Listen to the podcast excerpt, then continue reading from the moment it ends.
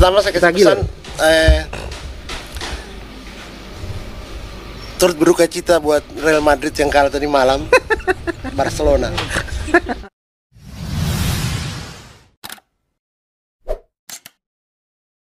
Apa kabar teman-teman? Alhamdulillah.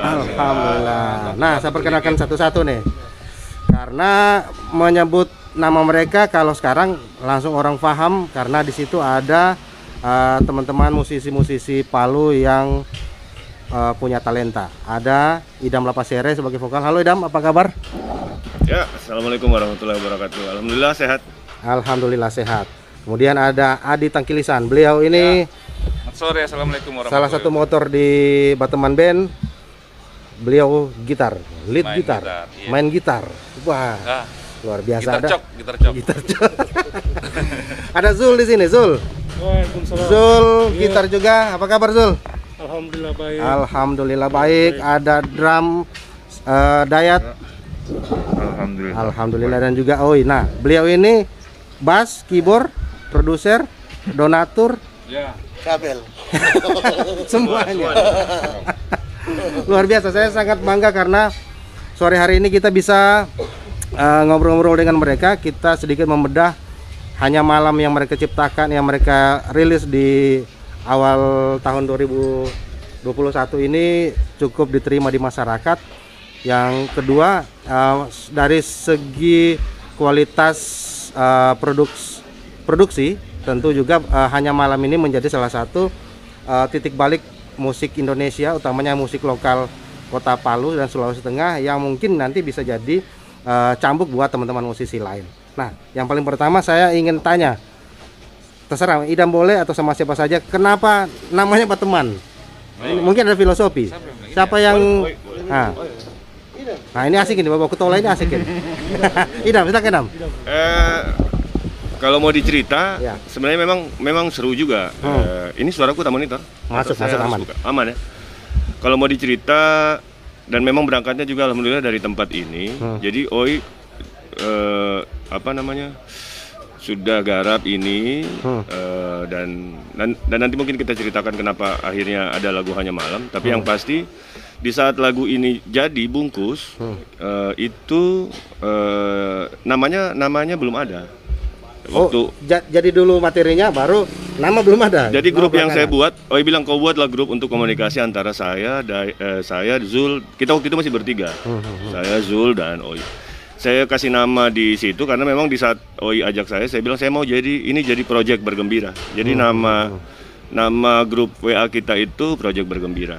Nah, Oi sudah bungkus, terus dia bilang, "Idam, so boleh putar di radio?" Saya bilang, "Boleh." Tapi mana nama band, sayang? Kan gitu. Ini seru ini. Dia bilang, "Hai, hai. Yoi, mana ya?" Ya berarti kita harus siapkan nama band dulu, baru kita sodor ke teman-teman media atau hmm. akhirnya tayang ke YouTube dan lain-lain. Ya. Nah, singkat eh, akhirnya Bapak pikir nama band apa sampai eh, Dayat juga masuk, itu sudah masuk Dayat di grup dan ya. Jangan pakai project-project lah. Nah, itu yang akhirnya tidak tidak jadi Project Bergembira. Kalau saya pribadi oh. mau ditanya, saya maunya ini jadi Project Bergembira. So, semoga semuanya selalu bergembira. Jadi tidak ada eh, pokoknya apapun itu kita mau selalu bergembira. Itu yang saya tawarin sama Oi. Hmm, hmm. Semangatnya gembira gitu ya. Pokoknya iya, pokoknya biar baku marah, biar baku marah gembira. Gembira. Baku, ya, itu ya, ya, itu ya. Yang akhirnya baku konek-konek, tiba-tiba ada Iwin bilang, atau kelingking Jo. Yang ketawa Dayat, anak milenial kan, ngomong, iya, iya, Jo kelingking, misalnya gitu. Uh, kita tanya, kenapa kau kasih ide untuk kasih kelingking? Dia bilang, kan baku teman. Nah, kalau memang akhirnya dia berangkat dari spirit baku teman, kenapa tidak sekalian namanya saja baku teman? Betul. Di grup saya taruh baku teman, itu opsi. Yang terakhir, akhirnya baku teman atau Bateman. Oi bungkus, sudah Bateman. Dia langsung bikinkan logonya, kita publish. Publish. Nah, ini yang paling seru ini. Rata-rata band-band bagus seperti itu. Ada karya dulu, nama belakangan. Padahal kata orang apa arti sebuah nama itu kan, gitu kan. Tapi nama juga penting karena harus air catching gitu kan. Telinga juga harus uh, connect dengan otak dengan hati gitu kan. Ketika ada nama, ya. Ketika ada nama orang langsung tahu oh ini uh, teman-teman yang ini yang uh, punya punya band. Nah kalau Adi melihat uh, teman-teman ini sebelum ke masuk ke materi, tapi nama Bateman Band yang dipilih ini? Awalnya saya ya. tidak serak, karena terlihat tidak seret saja, hmm, hmm, mungkin karena kayak iseng, ya, kayak tidak ada nama lain. Tapi ya itu karena saya cuma mengikut, tidak apa ya, tidak mau terlalu ribet soal penamaan. Jadi saya pikir ya sudah, yang penting karyanya jalan. Ternyata di dalam perjalanannya nama itu malah mengarahkan ke perilaku kita, mengarahkan ke energi yang kita bisa tarik atau yang bisa kita kembalikan.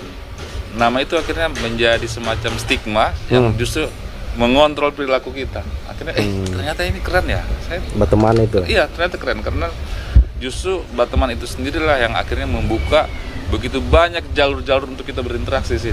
Yang hmm. tanpa disadari itu jadi semacam doa, entah Oi waktu dan Idam menamakan itu seperti apa, tapi itu yang saya rasa Bateman itu justru jadi sebuah apa ya, kalau saya bilang kalau dalam beberapa kali percakapan dia kayak jadi semangat gitu kan, bahwa momentum untuk orang selalu kembali datang dan mempertemukan orang-orang yang selama ini tidak mm-hmm. punya punya ruang masing-masing gitu, seperti itu.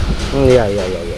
Baik, nah ini gitu, ya. Memang agak saya pertama mendengar nama Bateman Band memang agak ini agak apa namanya, Uh, bukan bukan rancu tetapi agak aneh gitu kan, Bateman Band mungkin Bateman. Hanya untuk orang-orang Sulawesi Sulawesi saja yang paham apa itu Bateman gitu kan, yeah, yeah. berteman gitu kan.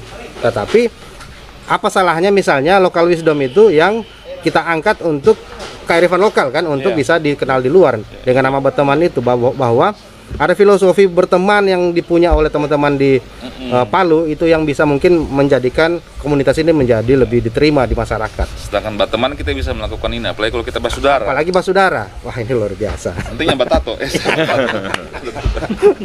Kalau kalau kata film, tato is not not crime katanya kan.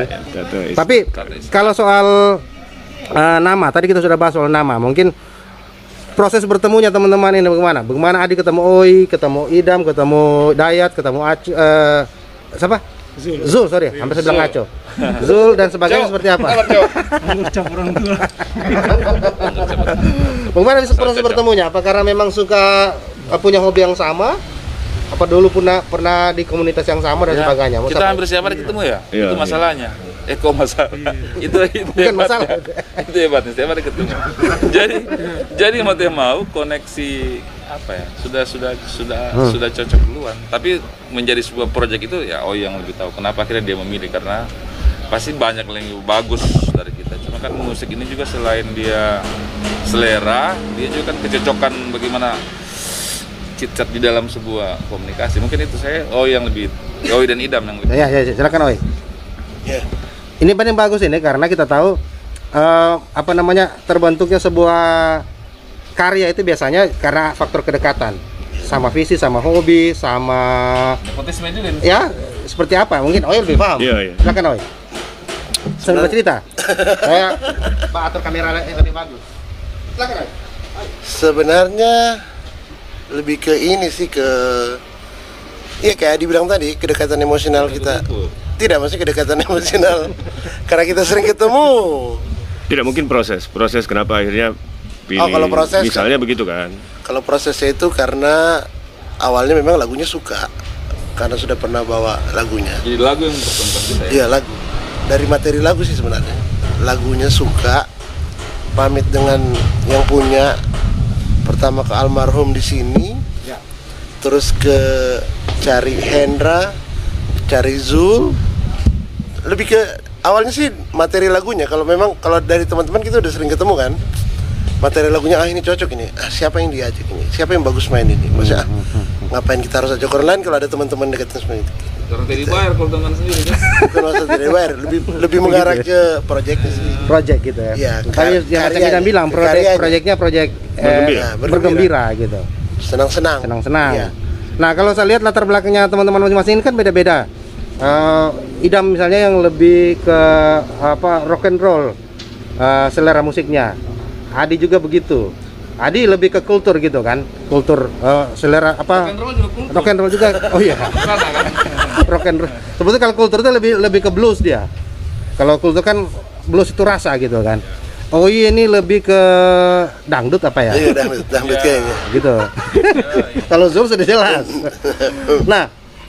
meracik uh, selera itu seperti apa? Akhirnya jadi teman-teman Bateman Band dengan uh, latar belakang musik yang berbeda. Oh, kalau kalau ah. kalau itu sebenarnya ini sih uh, berangkat dari dulu kita pernah ngeband bareng-bareng. Hmm. Nah, jadi nuansa itu memang yang mau dibawa ke era era itu, bahwa dulu kita bermain dengan musik seperti ini. Hmm. Nah, jadi waktu Idam, saya sama Idam ngobrol, eh kita kasih seringan mungkin. Hmm.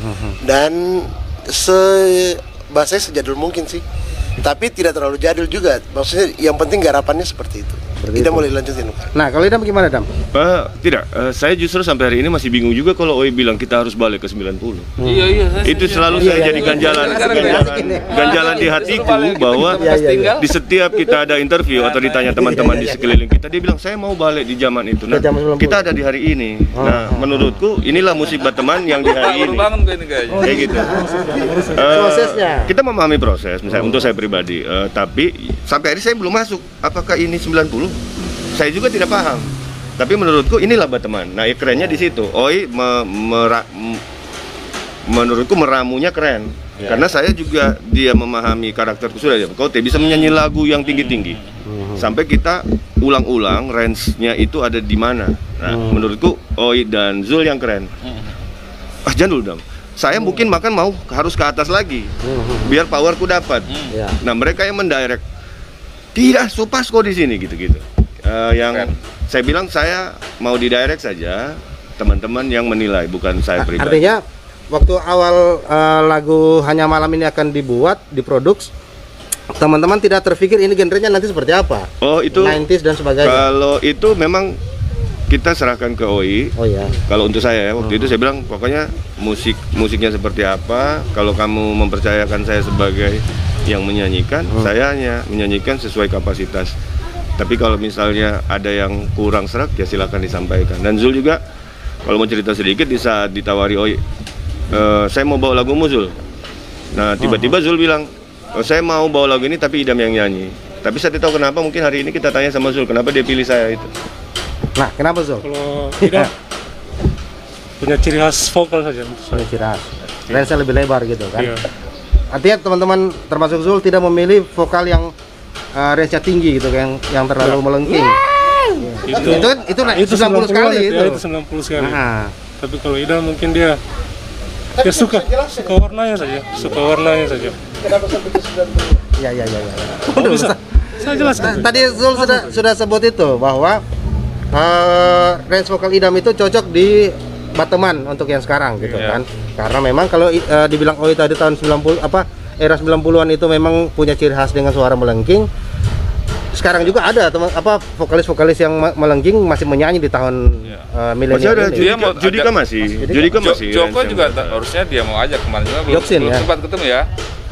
Belum dapat waktunya. Belum dapat waktunya. Nah, Uh, kali apa pelibatan Dayat ini di, di antara teman-teman Dayat ini yang masih agak uh, imut-imut. Nah, Dayat terlibat bagaimana di Bateman? Uh, begini Pak, dari semua teman-teman ini kan semuanya sudah pernah main-main sama-sama. Semuanya sudah pernah main band sama-sama, ya, ya. sama Oi, Kak Adi, cuma sama Zul saja yang belum. Tiba-tiba kemarin Oi hubungi, ya, bisa isikan drumku dulu. Langsung malam itu langsung saya take drum. Tuh, langsung malam itu. Langsung malam malam itu. Malam. Tapi itu memang sudah ditawarkan atau masih masih edisional? Kalau nggak salah tiga hari sebelumnya sudah ditawari. Ditawari. Ya. Malamnya langsung dihubung. Lihat kemarin dulu kau. Isikan dulu drum. Kasih dengar itu lagu. Sudah. Tidak oh, belum belum. Berarti malam itu. Dengar malam itu. Ikut guys sudah. Berarti semua sesi sudah diisi. Gitar, keyboard, drum belum. Masih menunggu iya, iya, drummer iya. Dayat yang masuk gitu. Pakai masih pakai guys. Masih pakai guide. Tapi ada guide. Sudah guide yang sudah ada. Nah, kita tinggal isi drumnya. Hmm, ya ya ya ya. Nah, sekarang kita sudah uh, apa namanya bicara soal seperti apa Bateman ini terbentuk. Seperti apa teman-teman yang uh, dengan latar belakang musik yang berbeda ini kemudian bersatu menjadi Bateman Band. Nah, yang paling tertarik itu adalah uh, apa namanya Hanya Malam itu diciptakan ternyata kalau dari liriknya itu sejak Uh, tahun dua ribu sembilan belas sembilan puluh enam. Nah, kita kita juga ucapkan uh, turut berduka cita kepada sahabat kita uh, Rifai Lahamu. Beliau ini uh, ya kalau bicara soal dia tentu kita sangat sedih karena yeah. orang yang sangat supel, yang sangat dekat dengan siapa saja, termasuk juga ternyata saya baru tahu beberapa jam sebelum dia akhirnya dikabarkan meninggal itu melalui Facebook bahwa dia yang menciptakan lagu Hanya Malam itu. Berapa jam? Iya, lima jam pada saat oh. Oi posting lagu itu. Nah, uh, iya lima jam kok oh ya, lima jam sebelum di, beliau dikabarkan meninggal. Hmm, saya ya. Itu saya rencana memang akan wawancara khusus teman-teman Bateman karena me, apa lirik di lagu itu juga sangat dalam gitu kan.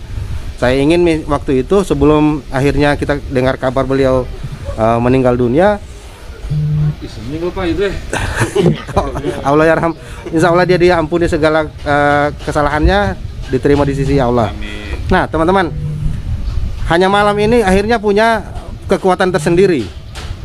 Diciptakan oleh teman-teman yang punya uh, apa namanya kelebihan, anugerah kelebihan yang diberikan oleh Tuhan dari segi uh, apa namanya musikalitas.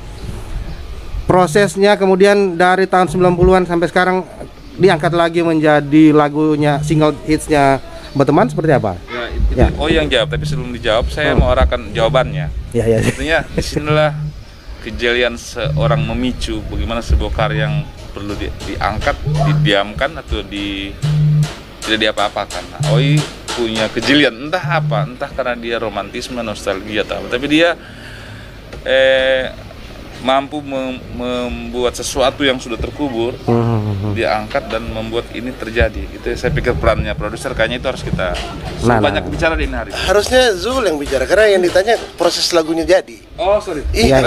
Siapa saya? Lagu awal. Silakan Zul. Dia lempar-lempar. Mantap produksinya. Kalau prosesnya ini tahun sembilan puluh enam eh, di di Bandung. Di Bandung. Iya. Jadi saya lagi asik main main kosong, main gitar kosong hmm. eh, terus si almarhum datang, ini kan di kos hmm. almarhum datang, saya singkat saja, kira-kira ada dua jam itu saya lagi nana-nana gitu nana-nana-nana-nana ini si almarhum kesana kemari saja, dia mungkin dia menyimak apa yang saya nyanyikan ini barangkali hmm. kira-kira dua tiga jam begitu dia langsung kasih sodorkan kertas gitu. Sudah isi lirik? Nah, sudah. Zul, coba nyanyikan ini hmm. dengan yang tadi. Hmm. Yang tadi. Saya tes sudah di sini, saya taruh di meja. Sudah, kayak pas, pas sekali. Hanya mah, ya pas sekali. Begitu sudah pas, selesai saya nyanyi. Terus si almarhum ini, si Rifai Lahamu, langsung minta, minta, minta makan dia kerjaan. Langsung lapar saya, saya mau makan. Eh, mari sah, sah. Energi terkuras. Betul, mau pikirkan lirik itu. Kalau ada almarhum ini udah barangkali. Ya betul, saya berharap kemarin memang iya. uh, sesi wawancara kita juga ada salah satu yang bisa mengisi ya, part bisa. Itu, part bagaimana iya. dia bisa menciptakan lirik hmm. itu kan. Sekitar dua tiga jam dia dia ciptakan itu. Lapatnya. Tapi itu sebagian besar lirik itu ya dia ciptakan. Tapi, atau hanya di bagian ref saja? Semua. Semua. Dari awal sampai sampai akhir. Sampai akhir. Sampai jadi. Dia bisa apa? Nana-nana aku ini bisa dia kasih pas dengan kalimatnya itu. Hmm. Hanya nana-nana, hanya malam begitu kayak begitu. Kalau dia rasa lapar. Ah, kenapa tidak begitu dia? Rasa lapar, kenapa tidak rasa lapar yang keluar? Nah, dari tahun sembilan puluhan sampai sekarang tersimpan rapi kemudian dibungkus lagi di Bateman, bagaimana prosesnya? Pernah dibikin yes, single dulu? Ya, pernah, pernah nah. di ini dua kali dibuat sudah ya. Idam hmm. sama ya sama ya. Idam pertama. Idam yang pertama. Idam pertama ya. Di Jogja sembilan. Iya. Ada rekamannya juga? Ada. Oh, iya, iya. Ada ya? Ada. Iya. Sangat sangat. Di waktu itu saya ya. Saya ada Idam. Jadi, jadi begini, saya bikin band dan memang juga ada Zul di dalamnya. Mm-hmm. Tapi waktu itu kita dia daulat dia, kan dia bisa apa saja sebenarnya, main bass kadang-kadang. Itu coba gitu dong. Cuman main drum yang Tolenda. Tidak maksudnya. Tolenda. Di proses itu kan memang Zul ini yang kasarnya dia selalu jadi dewa penolong. Mm-hmm. Di saat kita ada band, oh kita tidak punya keyboardis, dia dipanggil. Mm-hmm. Kita punya band, dia punya bass, dia dipanggil. Mm. Karena memang ya secara musikalitas dia dia asik lah. Jadi dia bisa memposisikan saya sebagai gitaris, saya sebagai keyboardis, dan saya sebagai bassis. Di proses yang kemarin itu uh, kita bikin nama Nusarara Band waktu oh, itu. Itu oh. ada saya, Luke, ada anak Makassar satu namanya Budi, sekarang di Lombok. Terus drummernya si siapa? Anak Sumatera ya? Iya, Rio. Rio, ya, Rio. Si Rio, Lampung. Terus iya ya, Rio. Main bass itu siapa ya? Anang ya? Eh bukan ya? Anang ya? Saya bass. Zul, pas Zul main bass? Waktu record di itu kan Komi yang isi keyboardnya mas ya. Dia lupa juga gitu iyo, ya. Yang ada lagu sama lagunya Akib. Dia terlalu banyak band jadi dia lupa. Yang pasti di proses itu kita main ada empat lagu yang kita tag dengan model apa namanya model iya dia lupa uh, saya ingat. Jadi uh, di di situ ada empat lagu Zul, Zul punya lagu satu, Akib punya satu lagu, uh, Luke punya satu lagu, Budi punya satu lagu. Kita bikin masih analog waktu itu. Dan itu habis sudah, kita tidak, karena bandnya bubar masing-masing, jalan, saya juga jalan. Uh, Berarti terus, itu sebelum toeng-toeng gitu ya? Iya, iya itu jauh, jauh, jauh sebelum toeng-toeng, jauh sebelum toeng-toeng. Karena waktu itu juga Papa Guma kalau tidak salah belum di Jogja. Uh, belum di Jogja kita sudah jalan uh, di Tiongkok. Uh, Papa Guma masih di Tiongkok. Uh, Papa Guma belum ke Jogja dan saya tiba-tiba ditelepon tahun berapa Zul yang digarap lagi? Karena Zul ada proyekan juga waktu itu. Oh, dua kali digarap lagu ini? Iya, yang pertama dengan kita, terus yang kedua itu uh, Zul dengan uh, bikin band lah, bikin band namanya Nagaya Band, tapi di Palu. Yang nyanyi itu Hendra Lembah. Bikin band di Palu, tiba-tiba Zul telepon. Zul telepon, Dam, uh, kita mau garap ulang lagu Hanya Malam. Eh, bagus. Saya so G R dan masih mau di, saya pikir saya disuruh menyanyi ulang tuh. Ternyata dia bilang bantu dan kita main drum. Nah, saya saya main drum di situ. Terus akhirnya pas mau live kita dia gitu nah ini band Nagaya juga kurang lebih yang bersama dengan uh, Bateman yang tiada playernya digarap berdua. Akhirnya kita ajak Oi. Nah, mungkin di di memori itu yang Oi ingat eh, ini lagu bagus. Mungkin di situ ya. Eh, itu ada Palo bikin reggae education itu. Saya ya, lupa, saya lupa tahunnya. tiga belas ya? Iya, sekitar. Oh, ya pasti kita dua kali perform Nagaya, pernah main di sana terus di, kalau nggak salah di acara di belakang acaranya Radar apa ya? Radar ya, Rex ya. Yang itu ya, Radio sembilan puluhan itu ya. Saya lupa acara apa, pokoknya kita. Oh, yang ulang tahunnya Bula itu ya. Ulang tahunnya Bula kita main ah, ya. Yang sama-sama ada yang air Mas. Nah. Pokoknya Nagaya pernah pernah main dan Oi kalau di sini Oi nggak main kalau nggak salah. Yang di reggae education acaranya Rival itu itu kita main. Kita main di sana dan saya main drum waktu itu. Dan akhirnya saya tidak tahu pas Oi memang mau bikin project ini, ya sudah lanjutnya dia komunikasi sama almarhum Om Pai. Saya minta lagumu, dia pikir ini lagunya Hendra Lembah. Hmm. Dia telepon saya minta lagumu. Hendra bilang, "Eh, lagunya Zul itu." Nah, Oi enggak punya kontak. Kenapa tadi saya cerita kalau apa namanya? Eh, Zul bilang saya karena di, di meja inilah mungkin waktu oh. itu Oi telepon, eh Zul, kau ingat saya siapa kau ini bla bla bla gitu. Karena Zul Zul tidak tahu, tidak tahu ini siapa. Gitu. Pas dia ketawa baru saya ingat. Ah, dia cuma dia, dia cuma ingat ketawanya. Iya. Oh ini Oi, ini Oi. Ketawa pandang enteng gitu. Oi bapak pamit ya, saya bikin ini saya garap, saya garap, saya suruh pamit sama Pai. Nah, dia langsung nyundul karena memang kebetulan dia speaker, dia bilang iya saya mau tapi uh, Idam yang nyanyi. Gitu. Ya sudah karena memang niatnya bergembira tadi itu sudah saya jalan lah.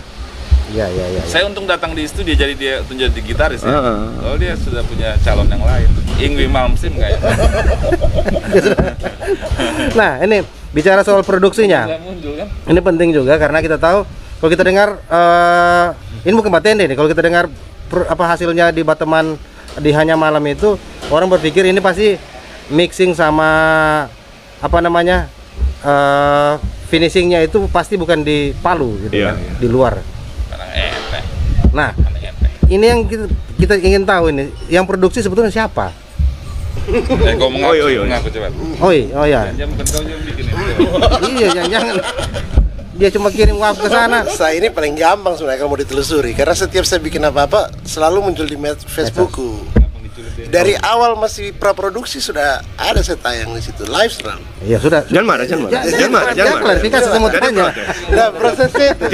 Enggak, gitu sebenarnya awalnya gini sih. Waktu lagu ini mau digarap, semuanya so jadi konsepnya itu sih yang paling penting.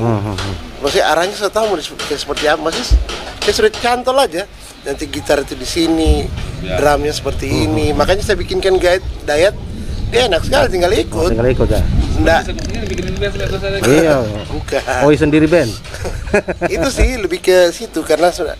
Kenapa saya bilang sembilan puluhan? Karena mungkin rocknya itu kental sekali. Yang zaman sekarang ini orang masih main I D M, mm-hmm. gitu ya. Dan saya yakin ini lagu kalau kita keluarin sepuluh tahun yang lalu tidak akan seperti ini. Okay. Iya, karena zaman itu orang fight di musik itu.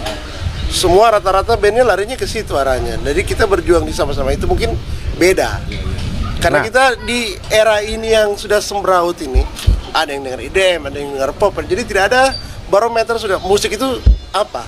Tidak ada. Nah, begitu Bateman, identitas maksudnya. Iya. Jadi begitu Bateman keluar dengan dengan konsep seperti ini, otomatis memorinya orang akan kembali ke situ. Semua orang-orang iya. Di gua, di gua, gua, oh, oh iya, ini ini garapannya uh, kayak rock-rock sembilan puluhan gitu.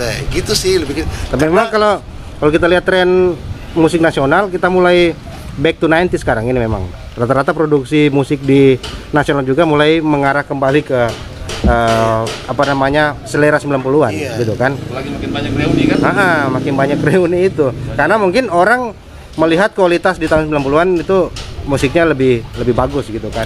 Ya Hengki Supi saja muncul di sekarang dengan apa selera musik yang sama dengan Bateman dan itu mungkin bisa dibilang sembilan puluhan. Sebenarnya gitu, cuma kan? untuk untuk membuat karakter seperti itu sebenarnya gampang sekali sebenarnya. Mm-hmm. Karena karakter sound gitar yang blocking di belakang itu dia agak tinggi. Mm-hmm. Itu bedanya, mixingnya di situ. Jadi kalau kita mau karakternya jadi rock, jadi frekuensi apa yang kita mau kasih naik? Eh, itu sih bedanya. Nah, kalau misalnya kau main pop, jadi gitarmu di belakang. Ini baru produksi. Iya, pianomu di depan. Nah, itu mm-hmm. lebih ke konsep itu sih. Kenapa? Eh, frekuensi gitar blockingnya Zul sama piano itu beda tipis saja, lebih di atas sedikit piano itu kalau mau dengar. Jadi ya karena itu gaya rocknya jadul yang sembilan puluhan itu yang mau dikasih keluar. Gitarnya menonjol. Iya, gitarnya menonjol dengan piano sedikit saja. Gitu. Itu jadi, kayak slang tahun sembilan puluhan, sembilan puluh empat itu. Jadi kalau vokalnya Idam itu dari seratus, jadi kita main di enam puluh empat puluh. Vokalnya enam puluh, musiknya di empat puluh dari seratus. Jadi agak di atas agak naik vokalnya Idam memang. Ini kerjaan chef. Ya, betul. Ini ya, dia meramu ini kan, meramu uh, bahan mentah dari dra, dari Idam vokal uh, Adi, Zul, terakhir Dayat kemudian diramu dalam satu uh, tapi proses yang paling susah sebenarnya adalah gitarnya Adi. Karena iya. Ditembak saya. Ada sate-sate. Bukan. Berusaha mengeluarkan dia dari gaya biasa yang dia mainkan di dari dari zonanya gitu kan. Dari zonanya dia itu sih. Itu yang hmm. itu yang mati kasih keluar dan dia marah-marah juga. Kau bawa saya kembali ke zaman sembilan puluhan. Dan itu di, diaku itu. Ah tidak enak diganti. Ah tidak enak diganti. Zaman masih curi-curi uang. Artinya yang akhirnya jadilah lead-lead lead-lead gitar yang di ujung itu yang menurut saya ah, ini Adi dulu. Hmm. Gitu sih. Nah, kalau dengan produksi sebagus itu kemudian jualannya seperti apa? Biar diterima oleh masyarakat. Siapa yang mau jawab? Idam. Hmm.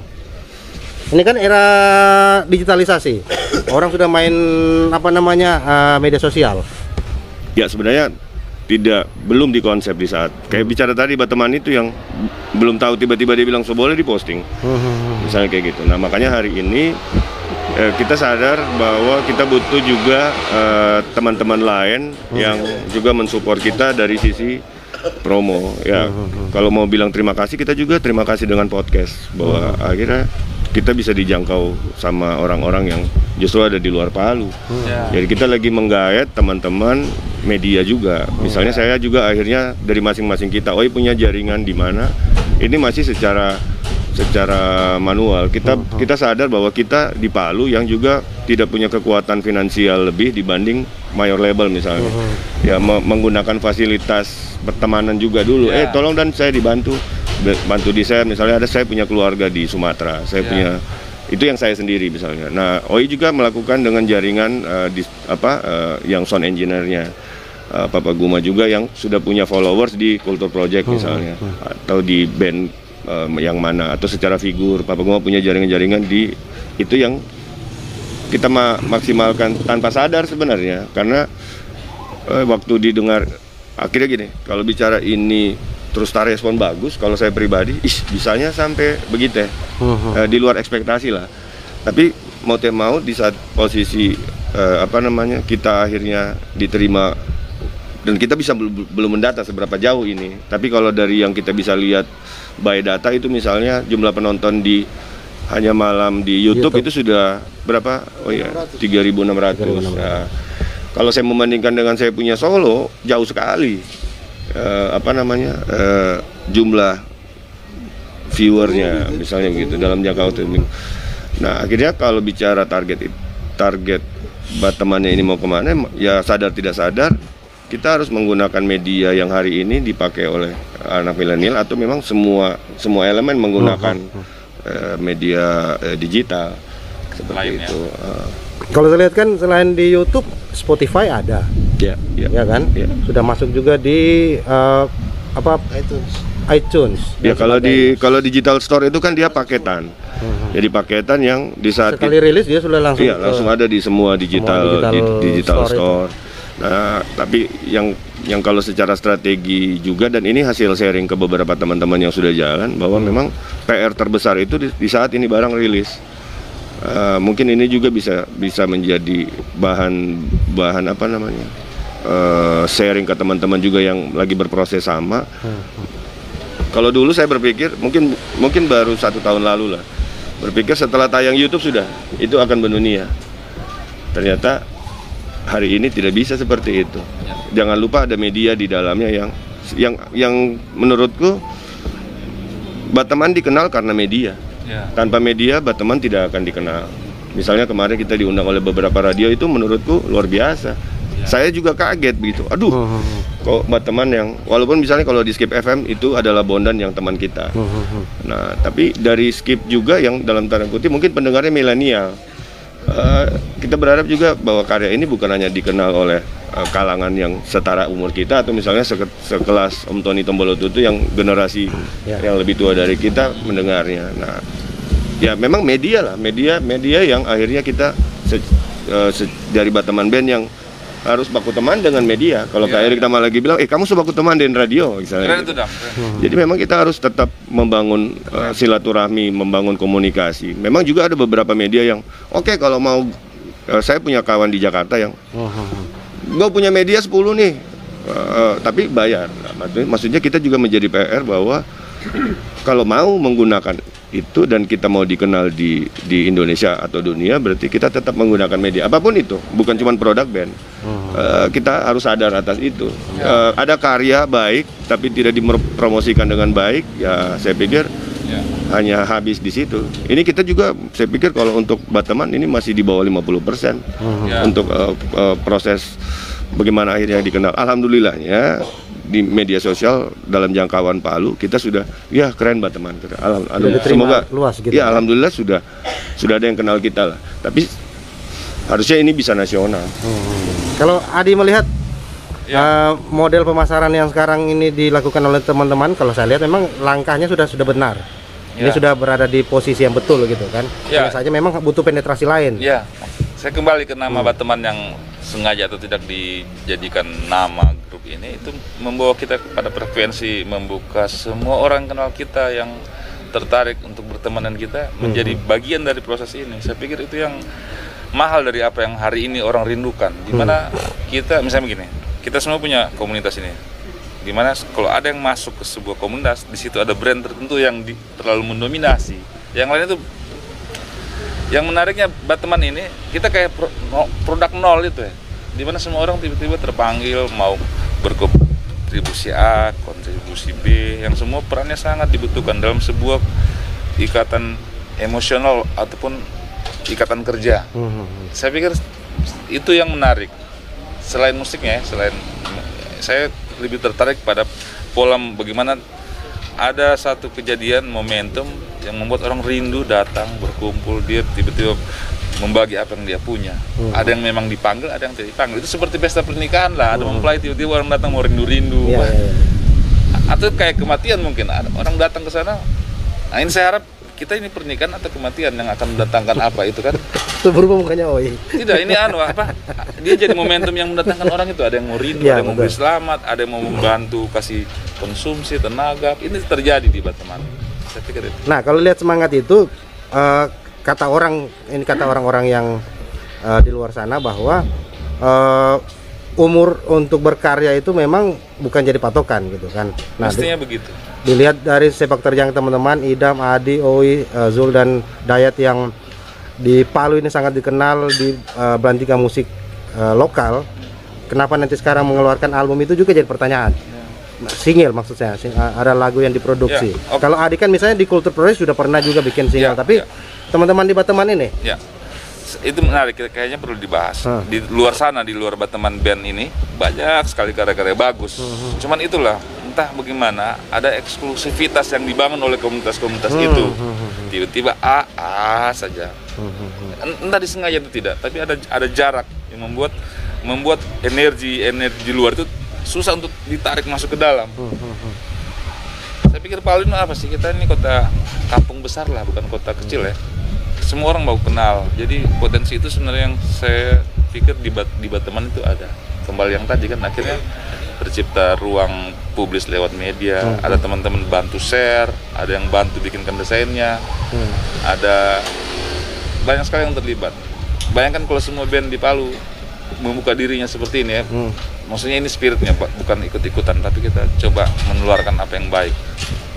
Palu ini bisa jadi apa ya? Saya mungkin sama mimpinya, tapi ini ini ini realistis. Palu ini bisa menjadi gerbong musik Asia kali. Yeah. Di sini kita di tengah begitu banyak banyak sekali potensi. Cuman kita masalahnya itulah kerja masing-masing. Betul. Saya pikir ini momentum di mana semua potensi bisa berkumpul. Berteman. Nah, kalau uh, Zul ini kan kita tahu sama seperti uh, Adi yang punya komunitas uh, musik yang lebih gitu kan, bukan cuma sedikit. Zul pernah main dengan siapa saja, termasuk uh, pernah jadi additional artis nasional gitu kan.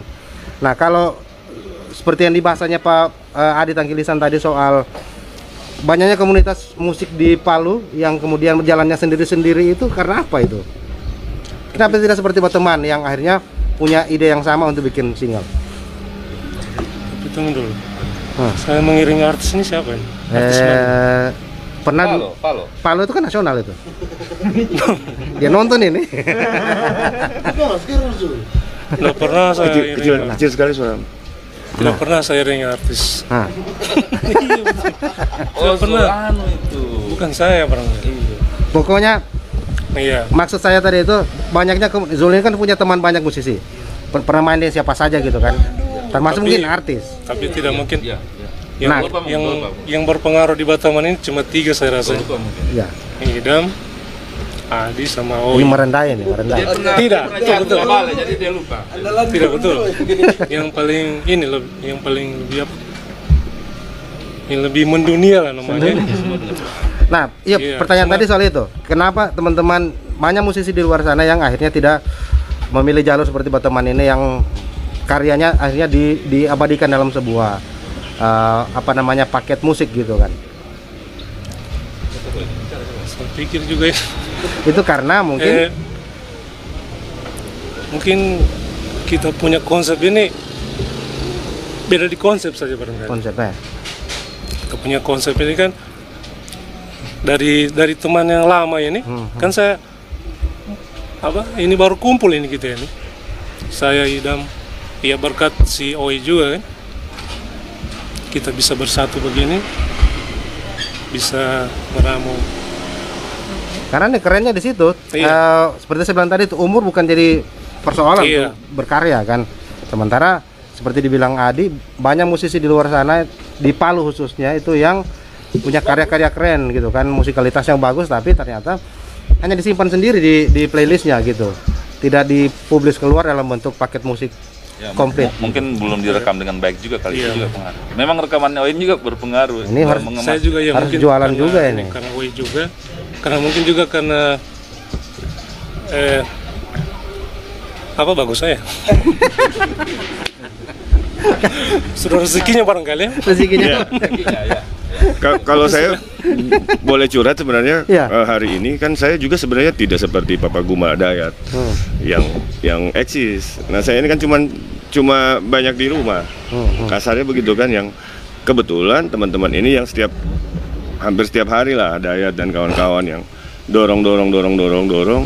Nah kalau kalau mau jujur kemarin juga untuk saya punya uh, single apa punya proyekan sendiri itu hanya sebatas bahwa saya juga memang harus berkarya, misalnya seperti itu. Kan biasanya teman-teman generasi yang di bawah, saya, saya juga tidak mau bilang itu, ya paling saya bisa, bisa bilang adik-adik, uh, dorang datang sama saya, nah kasarnya siapa saya ini gitu. Nah jadi tantangan berat sebenarnya untuk saya pribadi, di saat jadilah proyekan ini yang kita misalnya sharing sama mereka, baiknya menjalankan satu produk atau mau ngeband itu pakai A, B, dan C. Hmm.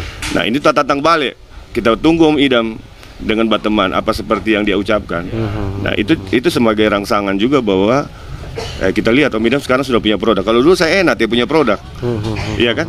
Dan proses yang lalu itu saya solo, solo ya suka-suka saya. Ya, ya, ya. Manajemennya juga masih beberapa teman yang support dan yang orang tahu itu adalah Idam Lapasere. Nah ini menurutku can, can, canggih karena di, di, di Bateman Band itu di luar ekspektasi. Kalau hmm. bicara hasil dari yang akhirnya orang terima hari ini, memang ramu, ramuan yang akhirnya kita mempercayakan sama Oi, saya pikir di situ yang keren. Hmm. Saya pasrah misalnya, Dayat pasrah, Zul pasrah, Papa Guma juga pasrah. Ya, kuncinya di situ, dan hasil hasil akhir dari bungkusan Hanya Malam itu hmm. ada di tangannya Oi. Di chefnya ya. Iya. Ya. Hmm. Nah, kalau Dayat uh, dari setelah jadi misalnya, ini kan Dayat tinggal terima terima beres gitu kan, tinggal ngisi sesi drum yang sudah disiapkan oleh Oi. Pertama kali dengar uh, apa single itu yang mau diisi part drumnya itu seperti apa? Kalau saya pribadi sih agak yeah. kaget juga, soalnya modelnya kan sembilan puluhan sekali itu. Yeah. Saya bilang kan, ini musiknya sembilan puluhan sekali nih. Saya bilang sudah isa ya, isa dulu. Sudah saya coba isi. Tapi di rumah ada ada, iya, ada, ada, ada, ada yang saya rubah. Ada berbagai yang dirubah. Saya kalau di, yang dia punya versi itu punya sembilan puluh, sembilan puluh sekali gitu ya. Tapi memang ada part yang menurut menurutku itu hmm. jadi jadi yang tiba-tiba ada itu cek hmm. dan dibungkus sama Oi. Hmm. Saya memang Oi ini jadi, sudah otak. Setnya, setnya bagus ya. Apa namanya? Kan di running dulu tuh kita tiap pernah latihan. Ini barang langsung masuk studio dan dia mau di kepalanya dia sendiri. Nah kerennya Oi ambil yang baik dan pas dengan. Jadi sebenarnya kalau yang saya coba saya coba ini saya saya tahu kalau Oi yang pasti dia ini maunya lagu loh, bukan mau Idam, bukan ya, maunya Dayat, bukan ya. maunya Papa Guma, mau lagu. Kenapa part ini yang diambil? Dan saya suka di beberapa partnya Dayat. Kalau kalau saya juga waktu itu hadir, memang saya minta, ternyata diambil part-part yang banyak juga orang bilang ah, tidak asik ini ini isiannya Dayat. Tapi kebutuhan lagu. Akhirnya dirangkum sama Oi. Ya canggih Oi memang. Ya, itu keren, itu keren. Uh, dia, harus dia diakui. Dia Tadi kan uh, dari awal saya sudah saya sudah uh, sebut bahwa Uh, produksinya itu yang luar biasa gitu kan. Kita merasa bahwa lagu Hanya Malam itu diproduksi di luar, ternyata diproduksi di Palu. Nah oke okay. Kalau sekarang kan sudah rilis di YouTube dalam bentuk uh, video musik, video klip. Idenya untuk membuat video klip uh, itu dengan model hitam putih, kemudian ada talentnya satu orang, kemudian apa namanya sesi untuk teman-teman player untuk masuk di dalam klip itu sangat kurang, sangat sedikit. Itu konsepnya dari siapa? Siapa? Oh ya. Sebenarnya begini sebenarnya kalau mau kalau tentang video klip itu hmm.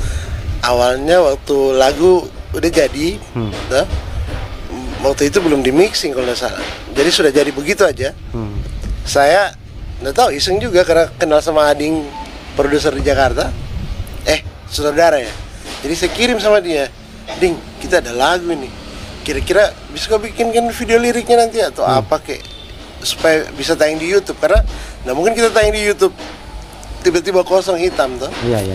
Sudahlah saya kirim, kirim sambil kita jalan proses. Jadi eh, dua hari dari balas. Oh iya, sibuk tuh. Ngambek kok, ngambek. Tidak. Dia kan sudah tahu kayaknya Ading memang orang dia lagi sibuk tuh. Lagi bikin film apalah sudah. Jadi sambil proses mixing itu tiba-tiba dia kirim storyboard. Wih, kaget. Jadi begini, waktu dia kirim storyboard itu akhirnya saya dan Idam tuh, artinya kita semua bilang, ah kayaknya kita Tio saja masuk di dalam ini, biar bintang video klipnya saja. Jadi murni kita player di belakang, Jo, Tio ada di dalam video klipnya. Nah, per pertimbangannya itu sih waktu itu, cuman uh, akhirnya Ading suruh cari, coba kau cari anu, cari talent dan lain-lain. Nah, kalau proses itu Idam yang enak bicara, karena dia yang dapat talentnya. Ya. Apa ini? Talent. Oh tidak, sebe sebenarnya nah. sebenarnya gini, uh, balik lagi ke awal proses bermusiknya, apa produksi karyanya. Uh, ini juga yang mungkin uh, semangat itu yang akhirnya mungkin Papa Guma juga share selama ini ke kita bahwa Bateman ternyata bukan hanya jadi semacam produk band. Hmm. Jadi memang betul-betul baku teman. Ading yang kita confirm ke sana lewat Oi. Oi, saya mau bantu. Hmm. Jangan dulu pikirkan angkanya. Walaupun kita tahu angka Ading ini luar biasa. Hmm. Termasuk teman-teman yang ada di Palu yang mau mensupport itu. Nilainya nanti. Ini angkaku. Kalau kamu bayar hmm. belum cukup hari ini. Ya. Tapi bisa jadi P R-nya P R-nya Bateman. Hmm. Kita kerja saja dulu. Urusan nanti itu, siapkan kameramen, siapkan eh, apa namanya eh, kameranya, cari talentnya. Syaratnya waktu itu Ading bilang cari anak muda ganteng, galau, eh, motor, apa lagi. Ta tapi dengan itu sudah dengan storyboard tuh. Nah karena baku teman tadi itu akhirnya kalau kalau orang Palu kenal, kalau teman-teman di luar tidak. Ya dia teman kita juga, Epong hmm. waktu itu datang. Saya bilang kenapa susah-susah cari talent? Mm-hmm. Itu yang saya kirim ke ke sutradara di grup. Kita langsung buat grup video klip yang mau membantu. Ada nama Papa Al juga waktu itu, mm-hmm. Kuku. Sambil koordinasi lah kita uh, komunikasinya lewat media Zoom lah, meeting Zoom, bla bla bla. Sambil waktu itu sudah eh sebelum ketemu saya kirim ke. Saya pikir gini, secara kapasitas Ading pasti punya. Yeah. Dia hanya lihat foto, kayaknya ini boleh. Ya bukan karena bukan karena di situ dia kenal juga. Uh-huh. Saya, saya percaya sama seorang Ading yang bisa mendirect ini. Saya kirim, oke okay, bungkus. Tak bungkuslah Om Epong itu untuk jadi talent kita. Uh-huh. Nah tapi memang kita kalau saya bilang saya dikerja, saya saya lah atau teman-teman dikerjain yang kita bilang tahu saja ada talent ya. Eh, tahu saja ada player. Uh-huh. Kita tema ada player di video klip. Sementara di storyboardnya ada. Dia kasih biar. Kita Kita tag dua hari waktu itu tanpa kita. Tanpa kita, kita hanya temani eh, eh, eh, si talentnya teman-teman dua, dua hari malam. Oh iya, sambil buat apa namanya itu eh, skrip untuk tayang YouTube uh, uh, uh, itu yang video klipnya itu eh, sutradaranya siapa, talentnya siapa. Dia kirim, tolong dikoreksi, dimasuk di grup. Jangan salah nama talentnya, jangan salah nama produksinya, uh, uh. jangan salah itu itu yang teman-teman itu. Soalnya kalau sudah tayang on, uh, digital kan repot tuh. Ading bilang jangan tulis nama aku kalau tiada playernya di dalam. Iya iya iya. Jadi saya merasa dia jebak kita. Dia merasa dia jebak yang mau tak mau so jalan ini tinggal kasarnya tinggal ambil one shoot atau berapa part take take shoot untuk player. Kalau dia bilang kalau tidak ada player berarti jangan taruh nama Ading Luitang di situ. Iya, jadi akhirnya kita cari Kamu waktu yang pas lagi. Untuk ketemu semua. Dia bilang tema mau saya mau harus ada player. Nah, hasilnya seperti yang kita tonton di YouTube. Saya lo memang eh, orangnya begitu. Secara pribadi kita kenal dia, dia kasih biar dulu jalan dulu Epong semua. Karena kita so senang, asik. Tidak tidak ada di syuting-syuting kita ini kan. Debat lama-lama. Karena alasannya sederhana, so tua atau orang mau jadi. Dan kita tidak siap di direct misalnya. Pas mau bungkus, so jadi aku bilang tenang, tinggal di render, ini tayang begitu kan, kita konfirm dulu ke dia, tapi dia bilang, jangan tulis nama aku, tulis Kuku sama Dede saja begitu, ya sudah jadi kita yang mengalah. Nah, pemilihan uh, Seven Piris alias Epong sebagai talent itu kan yang luar biasa. Uh, saya membayangkan ketika pertama kali menonton, pertama di launching video klip itu ingatan saya ke Ali Topan, anak jalanan yeah, itu, yeah, yeah. anak Maesa. Ali Topan, anak Mias. Itu. Nah, konsep itu yang mungkin juga sama dengan uh, sutradaranya mungkin kan, dia membayangkan bahwa alur cerita di video klip itu sama dengan lirik lagu yang dimana seorang pria terbiasa dengan malam yeah, gitu kan. Dengan malam. Gelisah dengan malam. Nah, uh, kalau saya lihat Epong memang dulu anak malam gitu, cocok. Dulu. Toh sebelum ada main tua sekarang tuh so, so tidur cepat dia tapi anu Kalau kalau di konsepnya hitam putih itu memang dua ditawarkan. Oh gitu. Ada yang coloring, ada yang hitam putih. Hmm. Jadi waktu waktu di waktu preview preview itu ke Adi, dia dia tanya, "Oi, ini ada dua, ada yang hitam, ada yang putih. Tapi ya, bagusnya ya elegan yang hitam, hitam, hitam putih. putih. Hmm. Kalau yang warna, so tua semua kamu." Terus warna hitam putih sih. Oh, iya. Tapi dari kita cuma ngikutin. Sisi konsepnya bagus, sangat sangat pas sama lagunya. Meskipun misalnya uh, ada beberapa bagian yang iya sih, yang bukan bukan dikoreksi, tapi memang sudah seperti itu mungkin konsep sutradara sutradara kan. Uh, ada dan, pesan yang harus disampaikan dan, bahwa dan, dan di video klip ini hmm. kita memang tidak ikut terlibat. Kita kita serahkan semua sama Adi. Sutradaranya. Iya. Jadi memang tidak ada satu idenya kita di dalam. Pokoknya kita di direct. Ya. Apa jadinya itu kita terima. Pokoknya ya mungkin balik ke situ yang saya bilang tadi, selain bandnya Baku Percaya, hmm. ini di saat Ading oke, okay, berarti kita tidak ada intervensi. Hmm. Ente yang bikin. Iya iya iya. Ya, ya. Jadi begitu. Ya, ini yang seru memang karena secara kapasitas kan selama ini mungkin banyak juga teman-teman Palu yang mau di, di direct sama Ading. Tapi hmm. mungkin dia punya konsep yang tidak sesuai dengan Ading. Hari ini pokoknya urusannya ente nih. Kita menerima. Gitu. Kau butuh apa kita support. Pokoknya semua, tinggal begitu. Semua semua disiapkan sama sutradara, sutradara. Teman-teman tinggal tahu beresnya gitu kan. Dia. Nah ini untuk closing statement. Kita ternyata sudah satu jam lebih ngobrol-ngobrol. Nah kalau kita lihat bahwa tantangan ke depan ini kan makin berat. Teman-teman juga harus bersaing dengan teman-teman yang punya uh, kemampuan juga yang mungkin uh, sama dengan teman-teman yang sudah lama berkarya dengan apa sisi uh, musikalitas juga yang baik. Namun memang yang menjadi uh, inti bagaimana produksinya itu bisa di, dikemas lebih bagus. Nah, untuk menjawab tantangan itu Bateman ke depan seperti apa? Nah, mungkin Oi hmm. dulu. Jadi juru bicara ente ini. Apa tadi pertanyaan? Eh tanta ta tantangannya Bateman ke depan oh, karena kita tahu sekarang banyak musisi-musisi baru yang punya kualitas bagus. Tinggal uh, kemasan produksinya yang mungkin sebenarnya.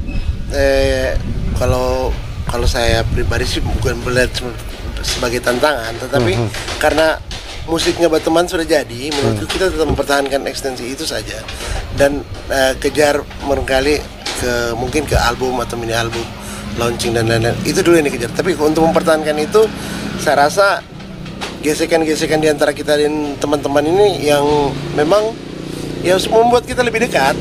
Yeah. Nah, jadi itu yang yang yang jadi beda pendapat ya apa-apa, tapi kita tetap berteman.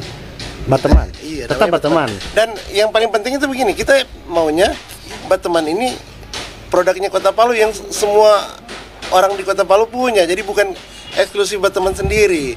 Hmm. Siapapun kita ayo mau bantu, ayo kita bang, ada ide apa. Jadi kita terima semua. Jadi ini tidak ada yang eksklusif di sini. Ya, kalau Oi bilang bukan tantangan, saya bilang ya betul, ini bukan tantangan, ini ancaman malah. Karena begitu banyaknya respon kan. Iya betul. Kita kita kan hanya menyiapkan sepuluh gelas ini. Orang minta seribu gelas sekarang. Iya iya iya. Bagaimana menyiapkan ini? Berarti mungkin ya saya harus lebih disiplin kali, jangan lagi banyak. Mungkin ya. Idam harus sering latihan, Zul sering bolos-bolos dari kantor. Dia harus membagi waktunya untuk mengurangi band-bandnya main reguler. hmm. Oi harus berhenti bus service karena kita dapat apa ya, dapat ancaman baru soal mempertahankan ini kan. Betul, betul. Memang yang susah mempertahankan itu harus lebih banyak, harus macam-macam lah.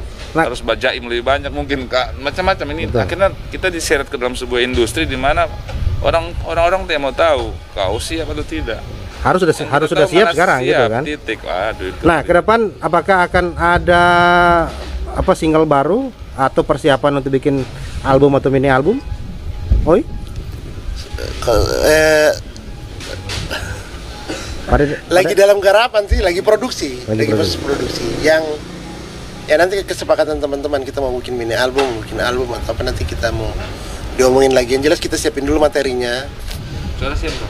Sudah siap sekitar empat, lima dengan Hanya Malam. Berarti empat yang sudah mini album itu? Iya, empat yang sementara produksi. Nah itu pembagian uh, apa namanya proses penciptaan liriknya itu dibagi rata? Bareng-bareng. Bareng-bareng. Iya. Berarti ciptaan Bateman band, bukan Bateman, iya, personal gitu. Personal. Tapi ya, nanti memang dipilih-pilih sih. Kalau saya suka ba, ba, utak-atik lirik. Kerjaku dulu sama Papa Guma begitu. T N saya nyanyikan ini. Diulik-ulik terus ya? Bukan. Biasanya begini kan, ada oh, ujungnya yang enak, itu saya ganti, dicari sepadanan katanya. Hmm. Kalau saya, Papa Guma suka tahu itu. Ini ada lagu gue ini, tapi di proses kita tuang-tuang dulu ya. Enak saya nyanyikan, hmm. nafasku tidak dapat atau pengucapannya tidak lazim. Nah itu sampai urusan. Yang bah, kalau bikin lagu saya tidak pernah bikin lagu, hmm. bikin lagu yang ada ide saja dituang sama sapa itu itu bisa. Tapi kalau di Bateman itu memang ini Zul bisa jago dia, Papa Guma, ada Oi juga, hmm. Dayat juga ada banyak banyak. Cuman dia tidak bisa. Jadi dia minta-minta sama saya, mana liriknya? Mungkin itu yang jadi tabungan di Bateman ya, ya, itu ya. Betul. Kalau yang sosiap itu mungkin seperti Oi bilang tadi, eh, ada ada empat tuh. Ada lima empat. Dengan yang sudah jadi, eh, hanya malam ya. Iya.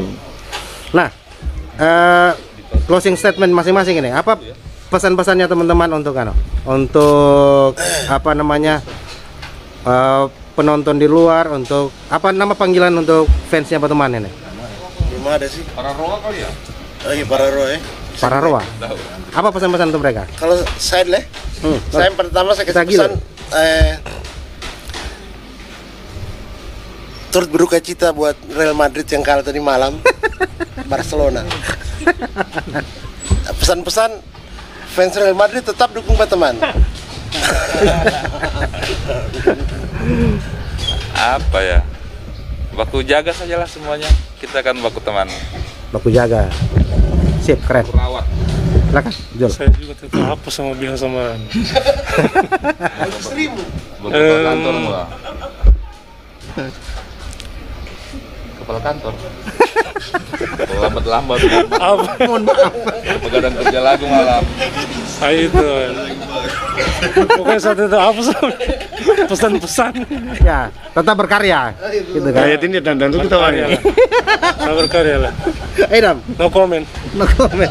Kalau mau kasih pesan, saya rasa lucu deh. Ya. Siapa saya, siapa kita Bateman gitu. Ya. Justru kalau di kesempatan yang alhamdulillah banyak yang nonton ini, eh, saya banyak harapan lah. Hmm. Banyak harapan di mana teman-teman yang juga mau eh, membe me memberi kontribusi apa ya. Hmm. Saya justru meminta doanya eh, dan doinya. Penting juga itu. Nah ya. Jadi kalau kalau saya tetap aku teman mau sama siapa saja itu saja. Tetap aku teman. Tetap aku teman dengan siapa saja. Humble sekali. Luar biasa Komio. Kalau ada gitar paling bagus ini sedikit. Dia ada gitar. Cari gitar oke deh. Sebelum sebelum saya tutup silakan. Refnya saja boleh. Sama-sama. Dua, empat. Hanya malam yang bisa mengerti aku.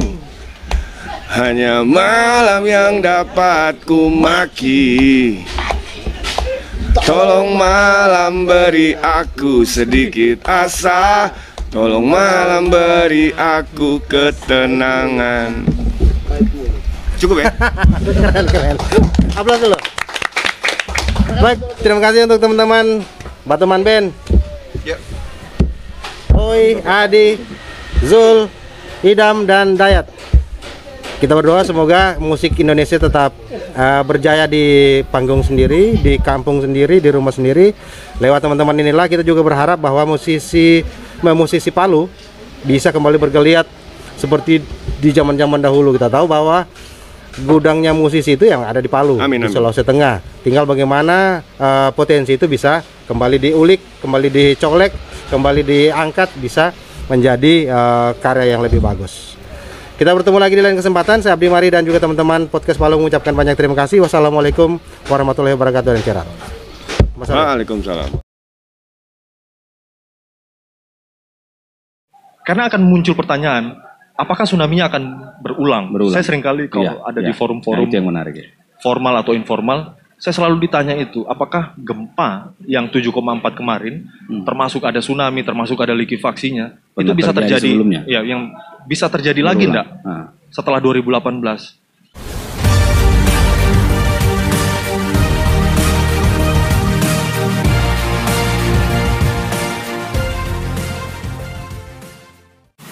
Assalamualaikum warahmatullahi wabarakatuh. Selamat sore. Ketemu lagi dengan saya Roni Sandi di program Ini Palu Podcast. Dan di edisi kali ini kita kehadiran tamu. Ini tamu saya sudah tidak asing lagi lah saya kira di kota Palu. Nah, beliau ini saya saya sampai saya bacakan sedikit profilnya. Nama lengkap Muhammad Isnaini Muhyiddin atau akrab dipanggil Neni. Betul itu? Ya. Jadi namanya panjang sekali, panggilannya singkat, Neni lagi. Oke, okay. uh, hari ini kita akan membahas soal literasi, uh, soal kebencanaan, karena kita kemarin belum belum rasanya belum terlalu jauh kita meninggalkan uh, kisah dan, mendalam itu. Dan tidak akan pernah jauh. Tidak akan pernah jauh. Oke, okay, Nen. Uh, sejauh ini uh, dari uh, hasil pandangannya ini sebagai penulis dan juga peneliti, uh, bagaimana kita di Sulawesi Tengah ini khususnya literasi kita terhadap kebencanaan? Ya, uh, terima kasih. Saya pertama sudah diundang di podcast ini.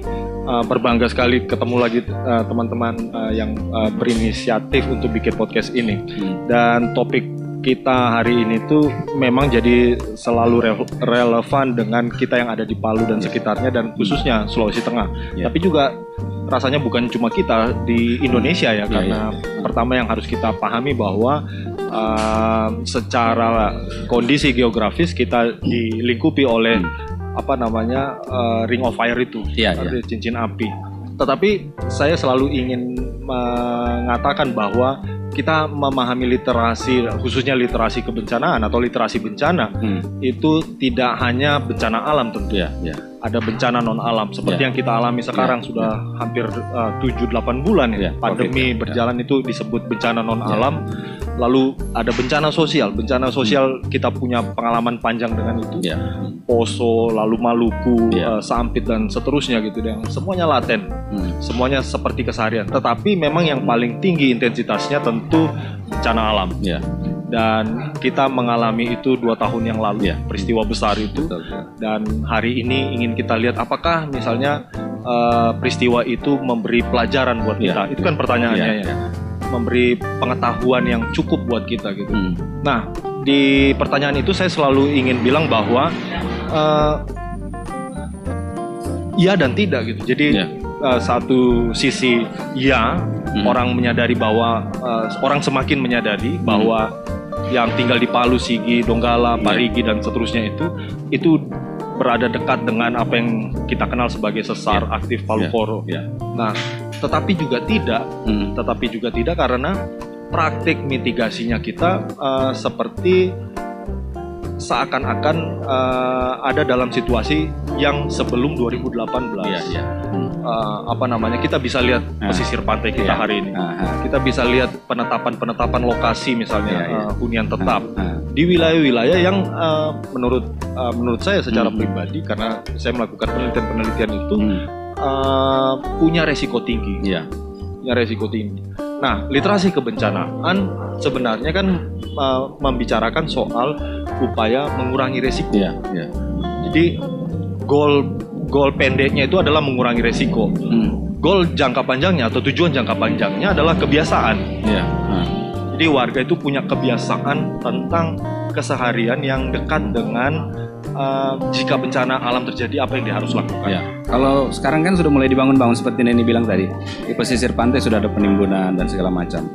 Apakah ini juga nanti uh, menjadi upaya pemerintah untuk uh, menghilangkan uh, apa kebiasaan masyarakat atau literasinya, literasi bencananya itu kemudian dipahami masyarakat? Apakah itu sudah layak? Kalau Neni melihat sekarang yang dilakukan itu adalah penimbunan di sekitar pantai. Hmm. Apakah nah, itu solusi ke depan uh, nanti? Dalam logika pemerintah atau negara, hmm. seringkali itu dianggap sebagai mitigasi yeah. atau tindakan mengurangi resiko. Yeah. Tindakan mengurangi resiko atau mitigasi itu kan hmm. lahir dalam bentuk kebijakan. Yeah. Kebijakannya misalnya bikin tanggul hmm. yang sekarang yeah, yeah, dibangun yeah. itu gitu. Entah apa namanya ya, elevated road yeah, lah yeah. atau apalah, uh, saya kurang tahu gitu. Tetapi bagi saya uh, di saat yang sama itu juga malah meningkatkan resiko. Yeah. Uh, di beberapa minggu yang lalu ya kita hmm. ada diskusi dengan uh, peneliti J A I C A yang hmm. uh, melaporkan hasil penelitiannya. Ada satu peserta yang bertanya, apakah yeah. kebijakan untuk membuat apapun namanya yang ah. di pesisir ah. itu terhadap karena ada kita kita uh, nah, kita betul. punya tsunami, yeah. apakah itu tepat? Yeah. Lalu uh, penelitinya Pak Dani Hilman jawab, uh, kalau elevated road itu uh, relevan hmm. karena memang uh, sebelum bencana memang ada ada batas pesisir yeah. ya. Yeah. Tetapi ingat hmm. kata ingatnya di sana itu mengkhawatirkan buat saya. Yeah. Kata ingat di sana itu karena dia memberi catatan bahwa waktu dia dipahami sebagai tanggul, kebijakan itu gagal di mana-mana, hmm. termasuk di Jepang. Yeah. Di Jepang orang dibangunkan tanggul, nah. yang lahir di sana adalah uh, rasa aman semun warga. Hmm. Jadi orang pesisir itu menganggap ya, kalau tsunami tsunami saja, yeah. kan kita sudah ada tanggul. tanggul. Kemudian masyarakat akan kembali ke situ lagi. Pasti tinggal di situ, pasti dia akan tinggal di situ. Ada warung-warung lagi nanti. Betul. Lalu catatan dari Pak Dhani yang mengkhawatirkan buat saya di yeah, kesempatan yeah. itu dia ngomong. Bahayanya adalah hmm. dia akan jadi peluru ketika hmm. tsunami uh, terjadi. Hmm. Karena akan muncul pertanyaan, apakah tsunami-nya akan berulang? berulang. Saya seringkali kalau ya, ada ya. di forum-forum nah, yang menarik, ya. formal atau informal, saya selalu ditanya itu, apakah gempa yang tujuh koma empat kemarin, hmm. termasuk ada tsunami, termasuk ada likuifaksinya, itu bisa terjadi, ya, yang bisa terjadi berulang. lagi enggak? Nah. Setelah dua ribu delapan belas. Saya cuma bisa, saya kan kita ini kan yeah. apa bukan uh, yeah. pencipta, yeah. lalu cuma bisa bilang karena pakai pendekatan ilmiah yeah. gitu ya, sains. Saya ingin bilang dalam sembilan puluh dua tahun yeah. abad sembilan belas dari seribu sembilan ratus dua puluh tujuh sampai dua ribu delapan belas hmm. itu ada tiga kali tsunami. Yeah. Artinya jangan berharap dua ribu delapan belas itu adalah tsunami terakhir. Yeah. Gempa, gempa bumi. Nah. Dalam banyak skalanya itu, apakah yang besar tujuh koma empat itu hanya akan terjadi di dua ribu delapan belas? Tentu ya. tidak, ya. karena hal yang sama itu pernah terjadi sebelumnya. Ya. Nah, apa yang harus disiapkan dalam hmm. konteks itu? Seringkali jawaban bahwa kita pu- sudah punya literasi ya, ya, ya, ya. kita semakin nah. uh, ada kewaspadaan, ada, tapi di saat yang sama juga tidak, nah. karena kita bisa membaca suasana yang me- ingin melupakan. Ya. Nah, suasana yang ingin melupakan ini, oke, okay, misalnya kita tidak ketemu lagi peristiwa yang yeah, sama, nah. tapi anak cucu kita. Nah, yeah. Dan itu terjadi kan sebelumnya?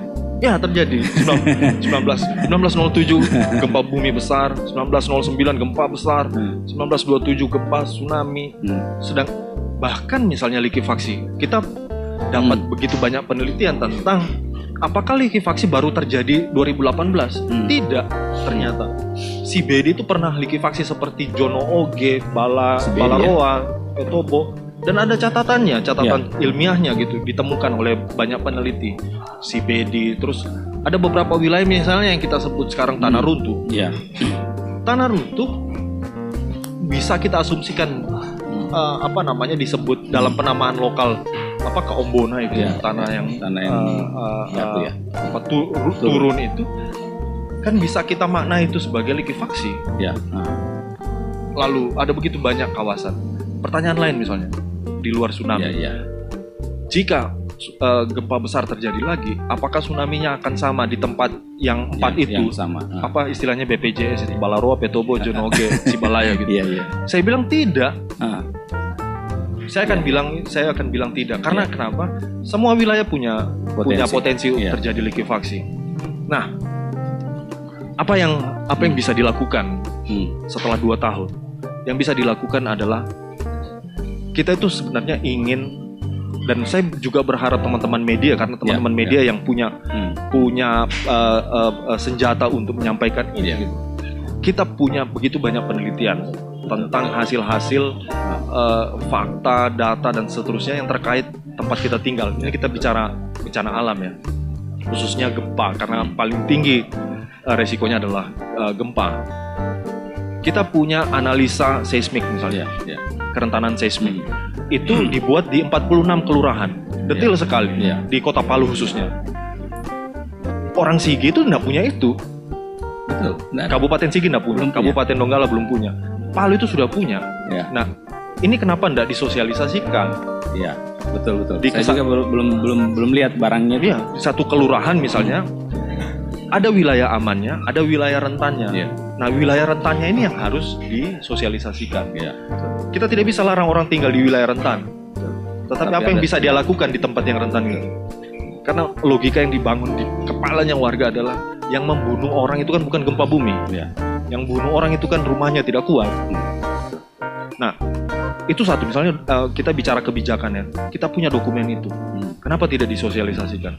Yang terbaru, yang paling baru, satu minggu lalu mungkin baru hmm. dirilis, peta Google ya. Peta Google yang rinci sekali. hmm. Kalau kita klik itu sampai detil, betul, sampai detil, sampai rumahnya orangnya, eh, itu rumah siapa itu ketahuan. Ya, dilalui oleh sesar ya. batang utama sesar Palu Koro ya. sama sesar-sesar kecil yang pendek-pendek. Hmm. Kayak contoh di belakang ini ada hmm. uh, apa namanya uh, Jalan Merpati, Merpati ke atas, ya. Tempat saya di Jalan Tanjung Tururuk itu ada garis-garisnya. Ya. Itu dibuatkan betul, oleh peneliti, detil sekali hmm. dan apa bisa kita Uh, aplikasikan di H P gitu, yeah. jadi kita bisa tahu rumahnya kita tuh dilalui sesar apa enggak. Uh-huh. Dua itu saja, dua hmm. dokumen itu kalau hmm. itu jadi itu jadi bacaan yang di luar kepalanya orang Palu, orang Sigi. Yeah. Kalau peta itu sampai di Sigi bahkan, yeah. sampai di Bolopapu, di yeah. Kulawi. Uh-huh.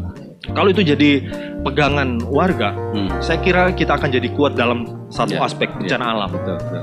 Karena waktu kita membicarakan literasi kebencanaan, kita tadi seperti yang saya hmm. bilang, tidak hanya alam gitu, yeah. ada non alam. Hari ini kita hadapi pandemi itu non alam. Yeah. Orang tawuran, konflik sosial dan seterusnya itu sosial, misalnya, bencana sosial. Uh, iya Nen, uh, ini kan uh, kita sebentar lagi bulan depan ya, dua puluh delapan September. Kita akan dua tahun akan uh, apalah istilahnya, mengenang atau apa, saya kurang tepat apanya. Uh, apa yang uh, seharusnya masyarakat, khususnya kita yang mengalami hal itu kemarin, apa uh, pesan atau uh, semacam uh, penyampaian lah ke masyarakat, khususnya dari dari uh, literasi kita dan mitigasi kita.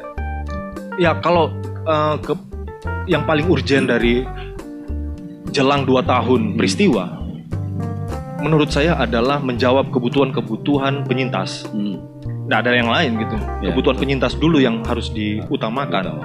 Uh, kita tahu hari ini tuh soal penetapan lokasi hunian, ya. ada yang begitu, ada yang bermasalah, ya, banyak, ada yang dan banyak yang bermasalah. Nah itu di, harus di, diselesaikan dulu.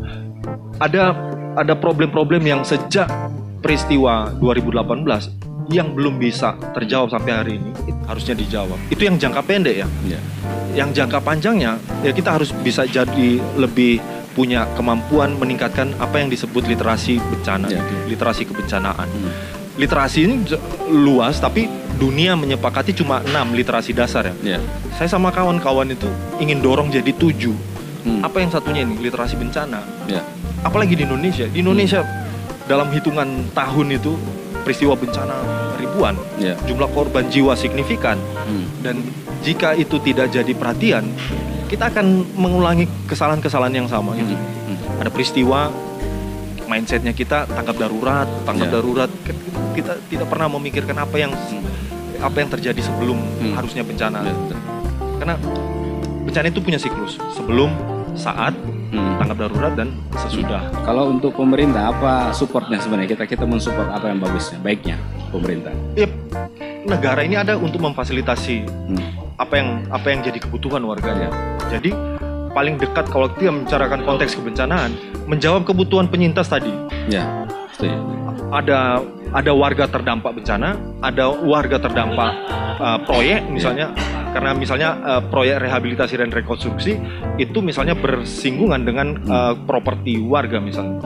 Nah itu harus dijawab kebutuhan-kebutuhan kayak gitu. Sama kebutuhan-kebutuhan dasar yang dari dua tahun kemarin. Ya, jangan lambat-lambat lah ya. Jangan lambat. Karena semuanya sebenarnya uh, uh, uh, pembiayanya sudah ada. Sudah. Tinggal mungkin administrasi yang terlalu bagaimana ya? Ya kalau kalau kita bisa membayangkan apa namanya uh, tanggul itu bisa dibuat, hmm. lah ini kita ngurus manusia harusnya lebih duluan. Harus lebih dulu, betul betul. Oke, okay. uh, panjang sebenarnya kalau kita mau bahas soal ini. Saya juga uh, harus banyak lagi diskusi sama uh, Neni karena beliau punya banyak pengalaman dan punya banyak literasi soalnya. Tapi karena kita dibatasi waktu. Ya, kita harus mengakhirinya. Nanti kita bisa diskusi-diskusi kembali di uh, momen-momen berikutnya. Oke, terima kasih atas uh, kebersamaan kita di momen ini bersama Neni. Nanti kita akan bertemu lagi di edisi-edisi berikutnya. Terima kasih.